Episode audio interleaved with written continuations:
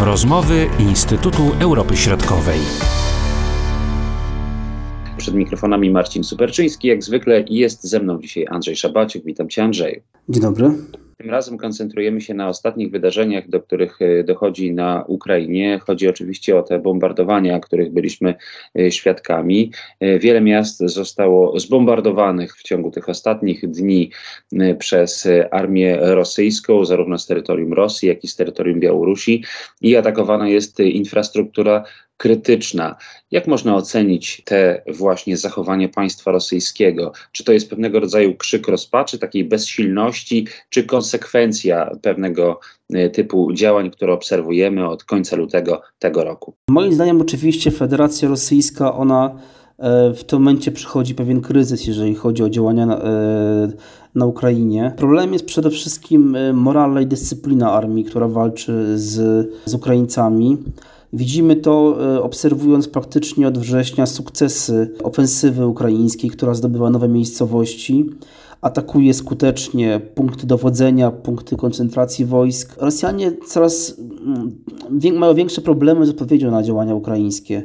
I widzimy, że tak naprawdę taka realna, skuteczna odpowiedź, na jaką e, praktycznie codziennie decydują się Rosjanie, to jest, są ataki na Charków, Zaporoże, e, Mikołajów, atak na e, most krymski, e, który był ciosem jednak poważnym dla wizerunku i Władimira Putina, i Federacji Rosyjskiej. Przecież e, Rosjanie zapowiadali, że ten most jest tak strzeżony, że atak jest niemożliwy. To spowodowało, że oni zdecydowali się na zaostrzenie ataków wymierzonych w takie cele, no niekoniecznie nawet militarne, ale właśnie cele cywilne. Słyszymy o atakach na elektrownie, elektrociepłownie, e, co spowodowało, że wiele miast e, nie ma e, energii elektrycznej, nie ma, nie ma ciepłej wody, nie ma dostępu do ogrzewania. I problem polega na tym, że wiadomo, no, mamy teraz sezon grzewczy i, no i, wie, i po prostu wiele osób marznie, nie ma światła. To potęguje strach, niepewność i o to chodzi Rosjanom, bo E, w tym momencie e, Federacja Rosyjska nie jest w stanie odepchnąć Ukraińców, pokonać ich w takiej konwencjonalnej, można powiedzieć, wojnie, więc próbuje straszyć atakiem nuklearnym, ewentualnie atakując po prostu takie cele e, strategiczne, bo w okresie jesienno-zimowym to właśnie elektrociepłownie, to właśnie elektrownie będą bardzo ważne, aby miasta mogły przetrwać ten trudny okres pogodowy. Pomimo tych ciężkich bombardowań, właśnie tej infrastruktury cywilnej, celów cywilnych, E, tutaj ten opór no, specjalnie się nie zmienia, prawda? Czyli to jest tylko, tak się wydaje, demonstracja siły i nic, po, i nic ponadto. No oczywiście, no, te działania nie mają żadnego znaczenia e, strategicznego, one mają bardziej e, taki sens psychologiczny, aby, aby próbować podłamać morale Ukraińców, aby zniechęcić ich do, do oporu przede wszystkim. I także, aby e, przekonać Zachód, że nie ma sensu wspieranie e, Ukrainy, ponieważ Ukraina przegra te, tę wojnę. Oczywiście Ukraińcy e, muszą e, kontynuować walkę, bo nie mają wyboru, bo nie ma żadnej alternatywy dla zwycięstwa nad Federacją Rosyjską. Przegrana to jest po prostu koniec suwerennej Ukrainy, a myślę, że tak duży naród, tak liczny, tak doświadczony przez historię, on na to się nie decyduje. Ja wiem, że są oczywiście osoby, które mają pewne wątpliwości, które e, żywią obawy, które e, pesymistycznie patrzą w przyszłość. Szczególnie to są osoby, które są e, przy linii frontu, które przeżyły bardzo wiele, straciły często dorobek całego życia, ale z drugiej strony, no, też rozumiemy bardzo dobrze, że Ukraina chce walczyć, chce pokonać Rosję i jak powiedział Walery Załużny, dowódca armii ukraińskiej, no ona nie może pozwolić sobie na to, aby ta wojna przeszła na, na dzieci, na wnuki. Trzeba teraz raz na zawsze zakończyć e, te agresywne działania rosyjskie wobec Ukrainy, tak aby Rosja przez najbliższe lata nie myślała o tym, że może bezkarnie atakować Ukrainę? Niewątpliwie widzimy te postępy armii ukraińskiej na wschodzie, czyli został odbity cały obwód charkowski. Widzimy sukcesy także na Ługańszczyźnie, na Hersońszczyźnie. No ale oczywiście do zakończenia e, tych działań wojennych jest jeszcze bardzo długa droga. No ale dochodzą do nas też informacje z Białorusi. Aleksander Łukaszenka e, zapowiedział, czy też poinformował, że na Białorusi zostanie rozmieszczone regionalne ugrupowanie wojsk Federacji Rosyjskiej i Republiki Białorusi. Co to może oznaczać? Czy to może oznaczać przygotowanie do inwazji na Ukrainę, czy, y, czy niekoniecznie? No moim zdaniem, jeżeli by faktycznie to było takie przygotowanie, to Rosjanie tam musieliby zgromadzić ogromne ilości wojska. No problem polega na tym, że ten, ten pierwszy atak na Kijów pokazał, że ofensywa e, od strony północnej e, na zachód Ukrainy, ona wymagałaby jednak znacznych sił e, i też no, te wojska poniosłyby też ogromne straty. Wiemy, że Ukraińcy przygotowali się, zaminowali drogi do granicy z Białorusią, zniszczono część mostów. Oni mają świadomość tego, że taki atak może mieć miejsce, ale też mają świadomość tego, że od kilku miesięcy już, a co najmniej od kwietnia, Rosja próbuje wykorzystywać Białoruś i też dość kontrowersyjne wypowiedzi e, Aleksandra Łukaszenki do tego, aby odciągać wojska ukraińskie z, e, e, z południa i ze wschodu, bo tam teraz toczą się losy tej wojny, tam ona się rozgrywa. Rosja przegrywa na, na tym froncie i ma świadomość tego, że rzucenie dalszych rezerw, bo ta armia przecież na południu, na wschodzie, ona się rotuje, tam dochodzi do e, takiego sprawnego, można powiedzieć, przegrupowania e, wojsk. Widzimy, że to przynosi efekty, widzimy, że, ona, że armia zdobywa i nowe obszary, ale też sprzęt na, na Rosjanach. I tutaj Putin próbuje różnymi metodami zorganizować ową ofensywę. Ja myślę, że tak to trzeba czytać, podobnie jak groźby ataku nuklearnym, które mają zastraszyć Zachód i zniechęcić go do wspierania Ukrainy. Nawet zauważmy, że postawa Chin wobec ostatnich ataków rakietowych na Ukrainę jest jednoznaczna. E, Chiny wzywają do e, pewnego kompromisu, do, e, do deeskalacji. To pokazuje, że no nie popierają tych działań, że wysyłają taki jednoznaczny sygnał w kierunku Kremla, że no to jest nie, no, niecywilizowana wojna, nie, nie do końca cywilizowana, tak? że te metody są po prostu nie, nie do przyjęcia. Oczywiście to jest tyle, na, na ile może sobie pozwolić, powiedzmy, sojusznik ros, rosyjski, tak? No bo wiadomo, że e, inne państwa znacznie e, bardziej ostro e, oceniły działania Rosji wobec Ukrainy.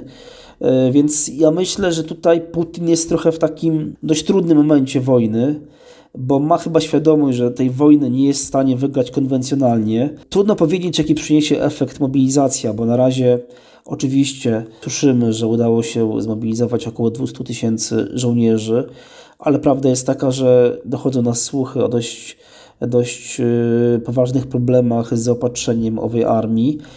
Dalej, no, pytanie jest takie, czy ta armia będzie na tyle wyszkolona, aby stawić czoło doświadczonym y, oddziałom ukraińskim, które jednak od 2014 roku prowadzą regularną praktycznie wojnę y, z Ukrainą. Oczywiście ona miała takie okresy przejścia wojnę pozycyjną od 2015 roku, ale ludzie ginęli na froncie cały czas, ludzie E, po stronie ukraińskiej, e, ale zapewne też po drugiej stronie. I to e, sprawia, że no, dość duża grupa osób na Ukrainie przeszła przeszkolenie wojskowe i ma doświadczenia z walk na wschodzie Ukrainy. I to jest duży, duży atut Ukraińców obecnie. I Władimir Putin no, próbuje jakimiś różnymi desperackimi metodami prze, przeważyć szalę na swoją korzyść, ale Osobiście nie, nie wydaje mi się, żeby to miało jakiś, jakiś y, y, pozytywny efekt. Także z tego względu, że po prostu Rosjanie nie, nie chcą walczyć na Ukrainie, nie chcą umierać, nie chcą, nie chcą w fatalnych warunkach koszarować, bez jedzenia, bez ciepłych ubrań, chaotycznie dowodzeni. Ta, e, każdy nowy dzień przynosi kolejne kompromitacje armii rosyjskiej, dowództwa rosyjskiego.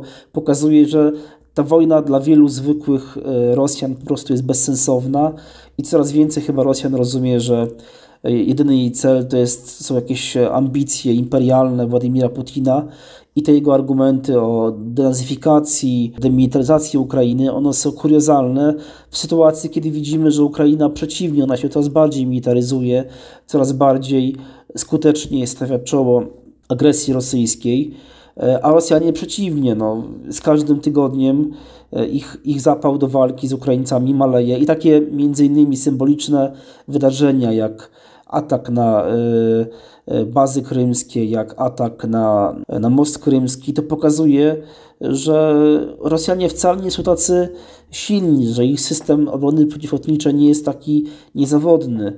Dzisiejszy atak na elektrociepłownię w Białgorodzie też pokazuje, że Ukraińcy mogą, jak będą chcieli, E, podobnych metod używać. E, I to był też taki sygnał wysłany w kierunku Rosji, że jak wy będziecie atakowali naszą infrastrukturę cywilną, to my też możemy na takie działania się e, zdecydować. Więc no, niepokojące jest to, że dochodzi do eskalacji w takim okresie trudnym pod względem pogody, bo wiadomo, że ludziom jest znacznie trudniej znosić uciążliwości tego okresu jesienno-zimowego, kiedy nie ma ciepła, kiedy nie ma E, kiedy nie ma wody, kiedy nie ma prądu.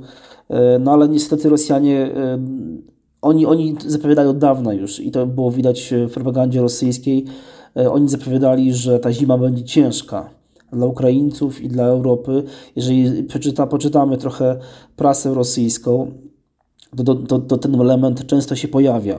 Czyli oni wprost już sugerują, że ten element terroryzowania chłodem, brakiem energii elektrycznej. On będzie takim stałym, e, stałym elementem działań przeciwko Ukrainie w okresie jesienno-zimowym. Żeby wygrać tę wojnę z Rosją, trzeba działać na wielu polach.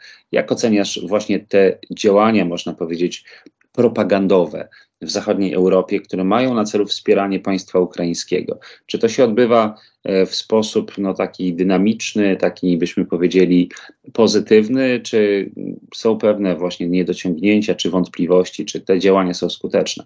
Jeżeli chodzi o działania strony ukraińskiej, oceniam je bardzo wysoko i powiem szczerze, że tylko i wyłącznie dzięki tym działaniom e, elity polityczne Europy Zachodniej no po części były też zmuszone do udzielenia pomocy Ukrainie, bo to społeczeństwa e, wielu państw zachodnich naciskały na to, aby nie zostawić Ukrainy samej na pastwę Rosji. I tutaj e, naprawdę polityka informacyjna Ukrainy jest niezwykle skuteczna. Wykorzystywanie symboli, na przykład informowanie o tym, ile zginęło e, dzieci w czasie ataków rosyjskich, zdjęcia. No teraz praktycznie ta wojna jest wojną medialną, bo każdy przy użyciu komórki może nagrać film, może zrobić zdjęcie.